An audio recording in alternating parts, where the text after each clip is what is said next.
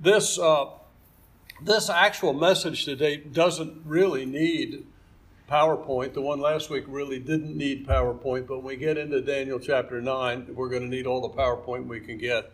We might need someone else to, to actually preach this, I don't know. Uh, but this is uh, Daniel chapter 8.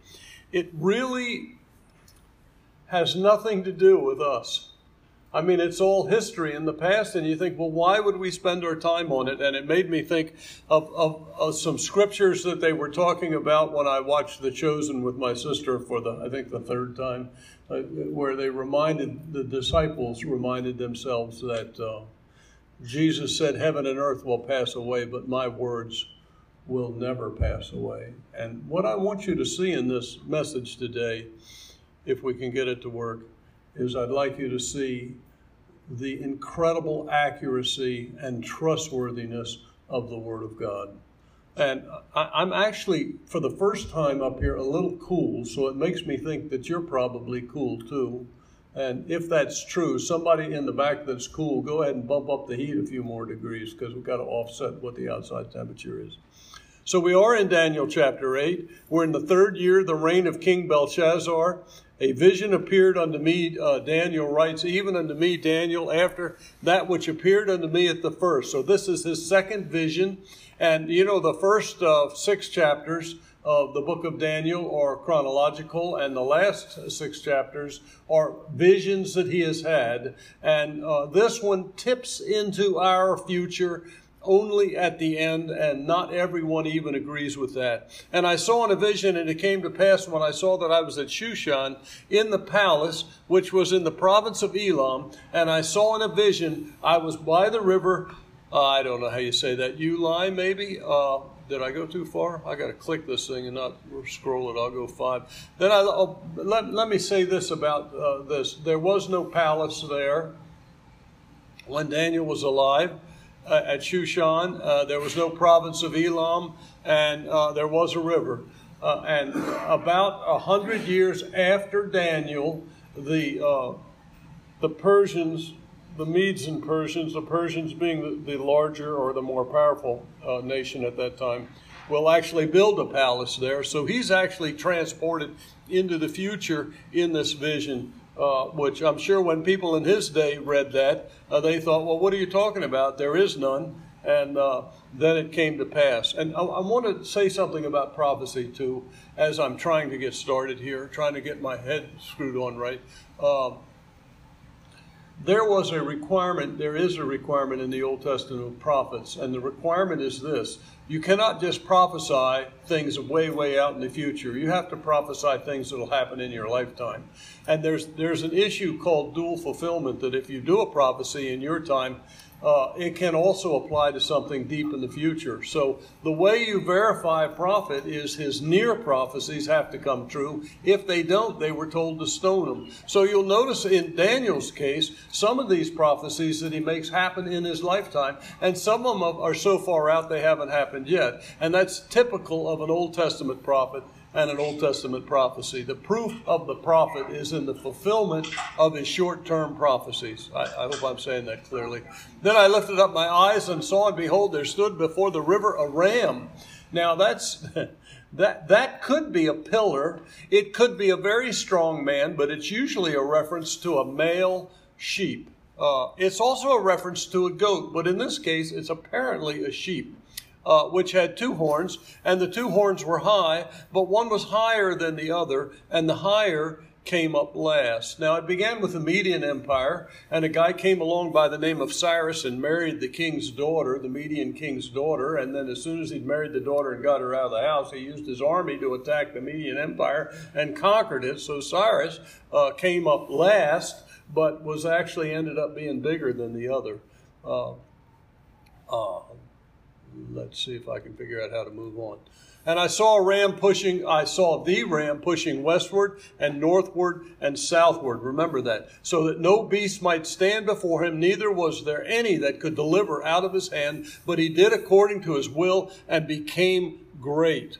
Uh, the Persians fielded huge armies. Uh, the Persian Empire conquered. Let me. I wonder if I could go forward. Let me do that. Uh, you can see now Persia's. Uh, oh, I meant to get my little pointer thing. Persia's down here in the uh, center. Let me get that.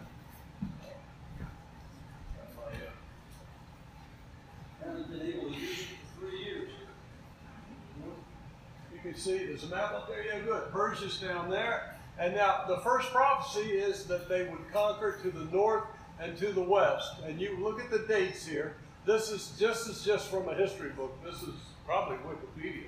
I mean, this isn't a Bible map. And this, uh, the interesting thing is that this is exactly what the prophecy said. He would travel to the north and to the west. Cyrus the Great began in 559. Uh, he, he, he, used per, he used he conquered Persia or took over Persia and then conquered the Median Empire. He went uh, north and west into Lydia, and then you can see he went uh, west into Babylon. Now you notice this map says Neo Babylon, Neo Babylonia, and that's that's probably a worldly title, but you know the old the old empire was the empire of Babel, and then the new empire was Babylon. And so you could call it New Babylon. It's Old Babel. And then it says, of course, it pushes south and east, exactly as the prophet said he would do. Uh, Uh, the test of a prophet, you know, is do these things come to pass in his lifetime? And the answer is yes. Now, I don't know how much news these guys had. I don't know how they could keep up with this. There was no CNN or Fox News in those days, but surely word got around what was going on. So we're in Daniel chapter 5. We're trying to look at the rise of these two world powers that really are all past tense for us. Uh, what's exciting to me is the accuracy with which these prophecies exist. Now, there is another thing I'd like to say about prophecy, and I don't know if now is the time, but I want to say when, when these prophecies come to pass, when you look at prophets, and prophecies, and then you look at how they're fulfilled, they're always fulfilled literally. It's not some mystical fulfillment of prophecy, it's a literal fulfillment. If it says he's going to push north and west, that's exactly what this emperor did. That's, that, that's something I want you to see because it matters for our future. As you interpret prophecy, what does it mean take it as literally as you can. You can't always take it literally because I don't really think that it was a he goat I think the he goat is Alexander the Great, but it's an interesting title for Alexander. And as I was considering, behold, a he goat came from the west, uh, and uh, I lost my place. He came from the west on the face of the whole earth and touched not the ground, and the goat had a notable horn between his eyes. We have a one horned goat. That he goat is Alexander the Great. Touch not the ground talks about his speed. You remember in last week's vision, the leopard had four wings, four little duck wings that emphasize his speed. Well, this guy's moving so fast in this vision, he's not even touching the ground. Uh, Daniel chapter 7 and verse 6. This is back a chapter. We're backing up now. After this I beheld, and lo, another like a leopard, which had upon his back four wings of a fowl, and the beast also had four heads, and dominion was given unto it. So this is the emphasis of the speed of Alexander the Great. Uh, now you'll notice here uh, it's hard to see Greece. That's the Medo-Persian Empire. Got to find the trigger on this thing. Still, we're still in the Medo-Persian Empire, but all the way up here is Greece. See. Now, what happened was can you hear me, everyone? Uh, what happened was, uh, now you notice that's from the west. He's going to come from the west and he's going to start conquering in that direction.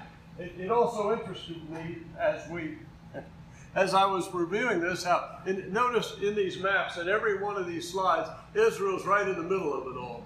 And one of the disciples in the, the, the series that chosen said something like, why does all this keep happening to us? And the answer is location. Location, location, location. If you're going to conquer Egypt, you've got to go through Israel. It's as simple as that. But so you'll notice just exactly as the prophet said, he's going to come from the west and he's going to conquer in that direction. Alexander the Great is going to do it in 11 years. Uh, that little C up in there, you can't see it. It's hard to read even at that magnification but that's called the Aegean Sea. And the Aegean Sea is named from Aegeus, which is a uh, mythical uh, Greek mytho- mythological god, half goat, half man. And the word Aegean means goat man. So now we got this he goat coming from the west. And it's pretty amazing when you think about this.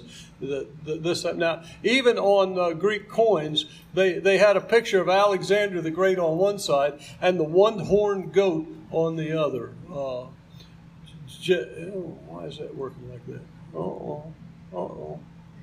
There we go. Sorry, but my my these batteries they, they're good. They're not even good for a week. Or something's we're getting a little funky about this here uh, thing here. Get out of there. Is that up on your screen too? There we go. Let's go. No, no. There we go. All right. Okay. And he came to the ram that had two horns, which I had seen standing before the river, and ran into him in the fury of his power. Conquered the world in 11 years, took control of Greece at the age of 19, and by the age of 32, he was dead, and he died in Babylon. All of these leaders somehow wanted to be in Babylon. I talked about that last week. He died the ruler of a one world government. Some people think it was alcoholism's, alcoholism that killed him, others simply say they don't know. Let me see if I can get this mouse to work for me here. It's being a little finicky. Now, when Persia conquered Greece or tried to conquer Greece, they, they treated the Macedonians very badly, and Alexander came back with a score to settle. To settle. And uh, you, some of you have seen the movie. It's, it's, almost a, it's almost a cartoon movie called The 300. And that's the story of the Spartans, which were from northern Greece, who held off the Persian emperor and there are 300 Spartans. They didn't mention the other 5,000 that they had in reserve, but the 300 Spartans held off some 200,000. I have the notes here. See if I can find it. Uh, 298 Spartans. Uh, roughly uh, three. They, the Greek contingent of roughly three to 4,000 men before the Spartans and others died. However, they had slain 20,000 Persians. So that, that they, they had a backup army, but the 300 that you see in the movie, plus their backup army, killed 20,000 Persians. In the, and that's the Battle of, I have it written down here, Thermopylae.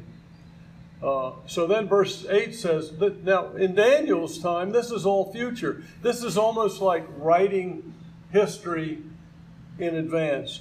Uh, and I saw him come close to the ram, and he was moved with choler, which is a real anger, against him, and smote the ram, and brake his two horns, and there was no power in the ram to stand before him.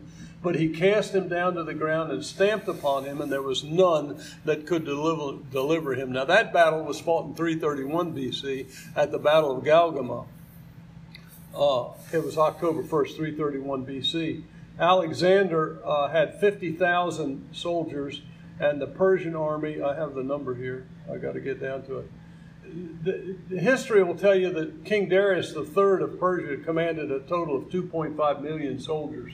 They weren't on this battlefield, that was his worldwide army. They believed that on this battlefield of Galgamah was uh, 250,000 Persians against 50,000 of Alexander's men, and Alexander won the battle. 40,000 Persians died, and as many as 500 uh, Greeks were killed and 5,000 wounded at this battle. And this is that turned this turned uh, Persia under Greek control.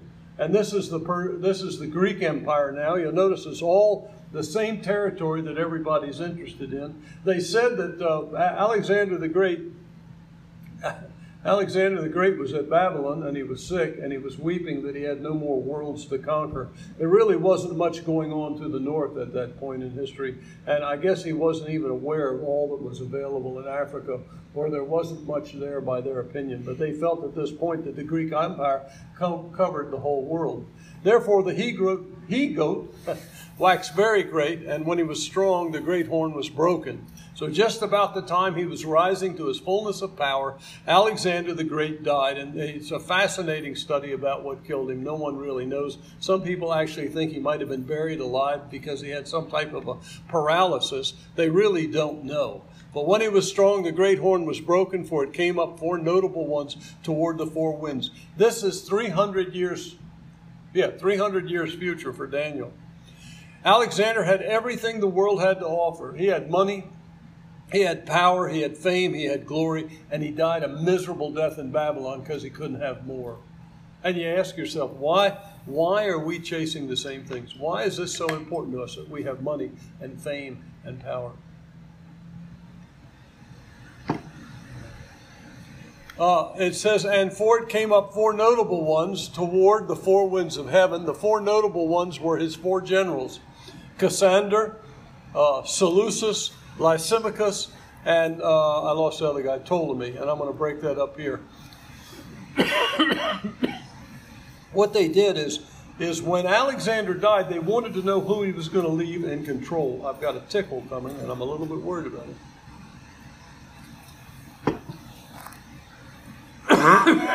and just before he died, he said, Let it be to the strong so the four generals that he had divided the Greek Empire up into these four sections, which actually very much affects our world today. You get to see that? Yeah, good. You can see Cassander, Lysimachus, Seleucus, and Ptolemy.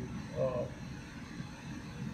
very much, very much the world that we know today was shaped in a large part by this division of Alexander's empire. And out of one of them came forth a little horn which waxed exceeding great, and that, that is out of the Seleucid, oh, the map's going, sorry, that's out of the Seleucid kingdom, which waxed exceeding great towards the south and toward the east and toward the pleasant land. And it waxed great even unto the host of heaven. And it cast down some of the host of the stars to the ground and stamped upon them. now, you're going to get confused here because in the last chapter there was a little horn, and that little horn was the one we call Antichrist. We have a little horn here, which is out of a different kingdom, the Seleucid kingdom, and this one is the eighth Syrian king that we call Antiochus Epiphanes, or he actually he called himself that. He was a sister to Cleopatra. He hated Israel. He hated everything about Jerusalem and the Jews. He was a preview of coming attractions. He's a preview of the Antichrist. Now, some of you may know the story, but Antiochus hated the Jews so much he brought he set up an altar to Zeus in the Holy of Holies, and then he offered a sow on it. His his intention was to so corrupt the Jerusalem temple that no one could ever use it again. And he so corrupted the Jewish temple that the the family of the Maccabees got so upset they started a revolution and threw off his control. That period of time uh, that uh, the Jews celebrate as Hanukkah is celebrating the time when they cleansed the temple after they'd thrown off Antiochus's control of them. So it was a rebellion under the the Jews' rebellion against the Greek control under the eighth generation king after the Greeks took control. I don't know if that's making sense to you. Uh, now that is that is the abomination of desolation. It's the abomination that made it impossible for the Jews to worship. Now, Antiochus wasn't there when the rebellion happened.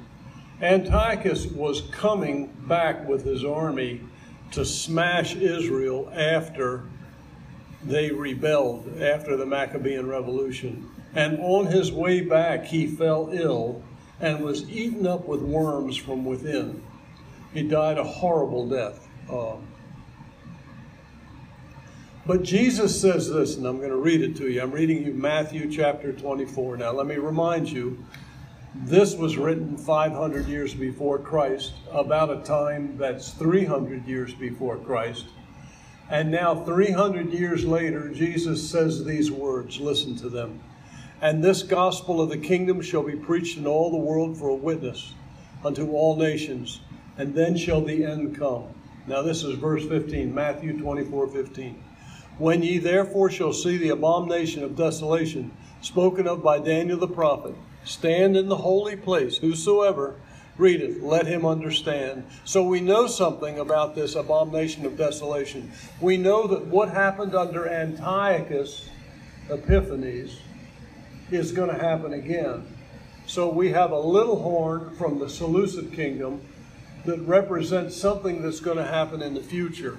And what's going to happen is what the Jews experienced as a nation because of their rebellion and their idolatry, the entire world is going to experience because of our rejection of God's Son, Jesus Christ. So we have the little horn of the Old Testament and a little horn in the New Testament, and I know it's confusing, and I don't know any way to make it any clearer. I apologize.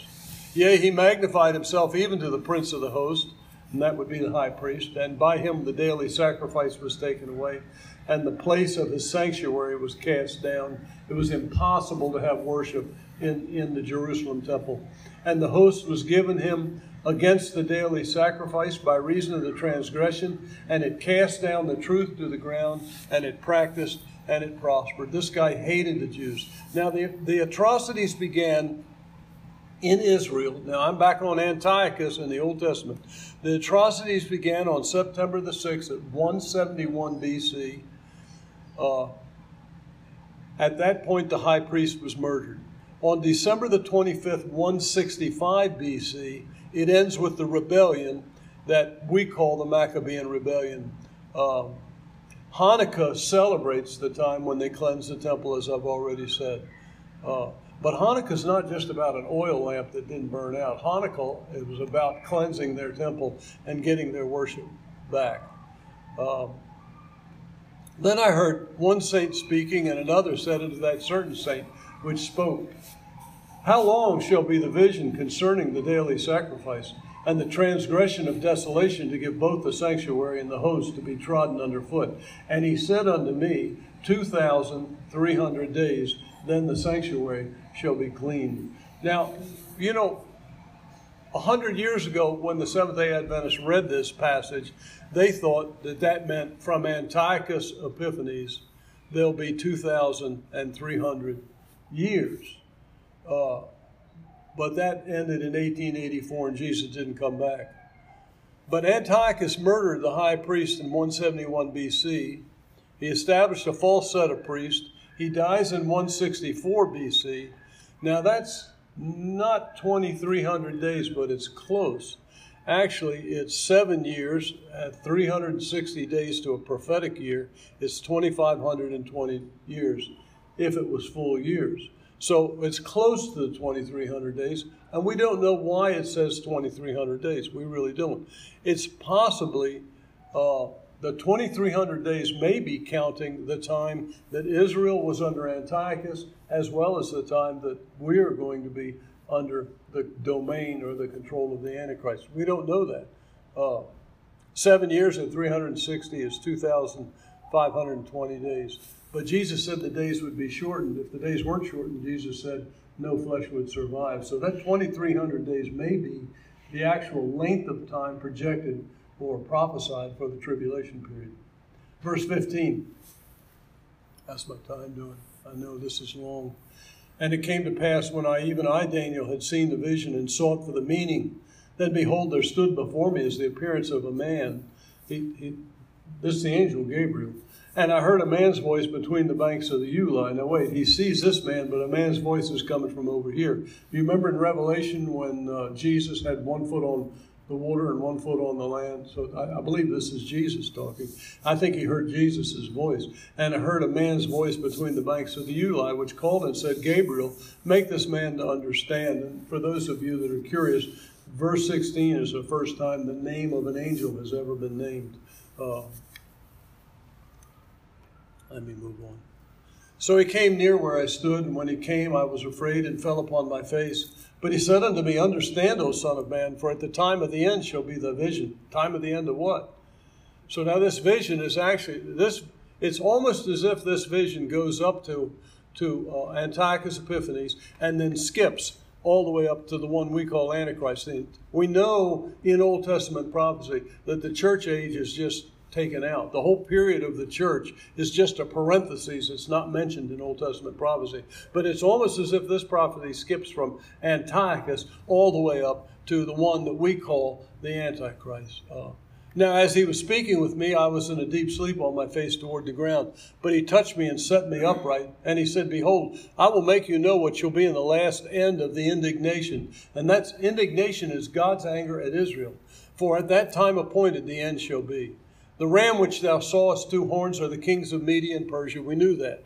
And the rough goat is the king of Grecia. That's Alexander the Great. We know that. And the great horn that is between his eyes is the first king. Alexander the Great. Now that being broken, whereas four stood up for four kingdoms shall stand up out of the nation, but not in his power. That's the four generals that I mentioned before. Uh, Lys- Lysimachus uh, conquered, uh, I'm sorry, Greece was conquered in 146 BC. Uh, Lysimachus area was conquered. Oh, I don't want to get into that. Do I want to get into that? No, you don't need to know that. Um, this, this is when those areas fell to Rome, and you don't need those dates. And in the latter time of their kingdom, when the transgressors are come to a full, a king of fierce countenance and understanding dark sentences shall rise up. So you, you have this, you have this skip. Apparently, you have this skip all the way up to the one that we call the Roman Antichrist. Uh, is there a gap here? I think there is. I, I, think that Daniel sees right up to the time of the Messiah and then skips to the tribulation. That's going to be very clear in the, well, I'm not going to make it clear, but it's very clear in the next chapter that that skip is there because you'll see that the Messiah, it says the Messiah shall be cut off. He'll be, he'll be executed, you know, and then it speaks of the end time. So we know that there's something, there's something between those period, two periods of time. Uh, I'm not going to read that. Now, each of those pieces of Rome has had a chance at world domination and failed. Uh, those four divisions, I should have put that map up again, and I'm sorry I didn't. Those four divisions that you saw where the Mediterranean was divided up by the four generals, uh, they got chewed up by the Roman Empire. And each of those pieces had had a chance to control the world, but they failed. And then these countries started coming back. Greece resurfaced as a separate nation in 1830. Turkey resurfaced in 1924. You know, when I, I look at the map of the world, I don't realize that these countries have been gone ever since Alexander the Great, and they're just now coming back. I didn't I didn't know that. Uh, Egypt came back in 1922, Afghanistan in 1921, Iran in 1925. This is the first time they've been independent nations since they were conquered by the Greeks and then the Romans. Lebanon in 1930, Jordan in 1946, and of course Pakistan in 1947. And the one that we all know so well, uh, 1948, Israel became a nation for the first time in 2,000 years. These nations have been gone. And in his power shall be mighty, but not by his own power. Now, I think we're talking about now the Roman little horn, the Antichrist that we look, we, I don't want to use the word look forward to, that we're anticipating, but not by his own power, and he shall destroy wonderfully. The word means to distinguish himself in battle, and shall prosper. It means to push forward and practice, and shall destroy the mighty and the holy people. Uh, if there's anything I want to share with that. And through his policy also he shall cause craft to prosper. Do I have a definition of that? I don't have that in my notes. And in his hand, and he shall magnify himself, and in his heart, and by peace shall destroy many. We know this from the Roman Antichrist, certainly not true of Antiochus. What the Roman Antichrist, the one we call Antichrist, is going to do is he's going to promise world peace. The, people are going the, the people are going to be so afraid of war and all that's going on that they're going to turn over all authority to this one world leader because this world leader is going to promise peace. Uh, we, we see what an epidemic has done in terms of us giving up our freedoms. Wait till you see that day. He shall magnify himself in his heart, and by the promise of peace, I would like to say, shall destroy many. He shall also stand up against the prince of princes, that's the Lord Jesus Christ, but he shall be broken without hand. You remember all the way back in chapter 2, there's a stone cut without hands that comes down and crushes the feet of that idol that Nebuchadnezzar saw to power. There's all these illustrations all fit together to show that even though the world is going to do the best it can do to destroy God's people, that's us.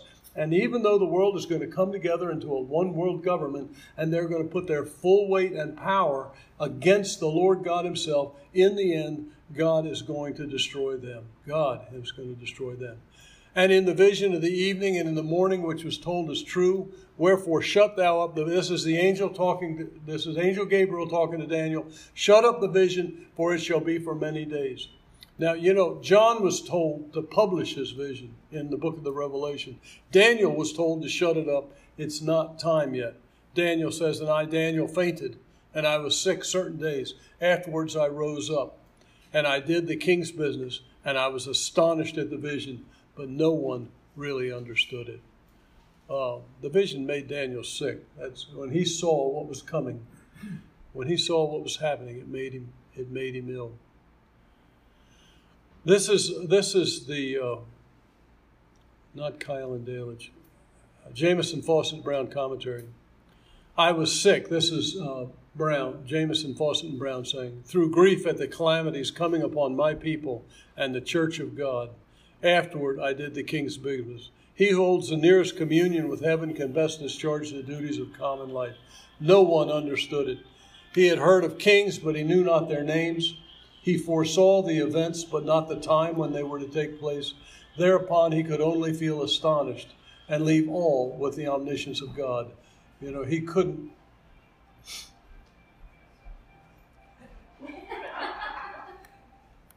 He couldn't. Answer the phone, girl. I'll never forget.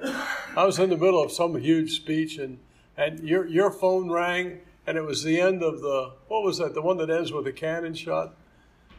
That was years ago. I mean, that had to be 20 years ago. Uh, well, I guess I've confused you enough. I wonder if I can get out of this now. Gee.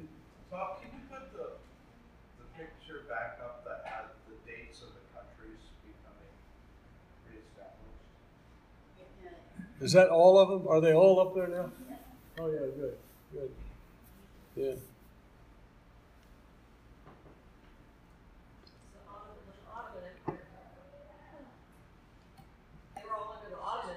That's right. They were all, they were all conquered by they were conquered, right? Right. Right, and then they broke out broke out away from them. Uh, you could probably do this all over the world. How these countries came back. I mean, you think of Africa, a lot of those African nations have finally gained their independence now, you know. Yeah. Yeah, I don't, I don't know if I can, uh, Zoomers, I don't know where I am here. Uh, I don't know how to get out of the mess that I'm in here, but I'll close with a word of prayer. If I end this slideshow, what does that do to you Zoomers, I wonder? If I hang up on you Zoomers, it's nice seeing you, and I apologize because I don't have a clue what I'm doing here. Hey, you're all back. Look at that. Screen sharing is stopped. Hallelujah. Golly. I, I, I, click on something, I absolutely never know what's going to transpire. Uh, so let me unplug this. And let's go back to, uh, oh, where are we here? I want to go the audio back to the other sound system. Now, give me a thumbs up if you can hear me, Elizabeth. No, she's not hearing anything. Can anyone hear me out there in Zoom? That's a, oh, you can only hear a little bit, huh? I got half of a thumbs up. I can hear you. I can hear you. Okay, all right. Let me see what speaker uh, microphone I'm on. I, got three. Hear just fine, Dad. Okay, I got three microphones that uh, I can talk on, and it's a question of which one. And the buzz was gone the whole time. Is that right? Uh, it's better now. Oh my goodness. I never heard a buzz at all, Dad. Good. Good. Well, we were buzzing last week. Let me tell you. So, are, are we gonna? It's pretty late. Why don't I just close? Uh, I don't know whether you were planning. To, were you planning a final song? You don't care? Okay. Father, I, I thank you for this time, and and and thank you for helping us through the complications of trying to get this on the internet. Thank you for this chance to share your scriptures. And Father, you know, the main message is that we can trust your word, that it's literally exactly what you wrote is exactly what you meant for us to understand. We don't need a lot of interpretation. Father, I, I just pray that as, as the world moves more and more against you and your people, that you would give us great boldness and courage to stand against, Lord, the lies of our day. We pray this in Jesus' name. Amen. Amen.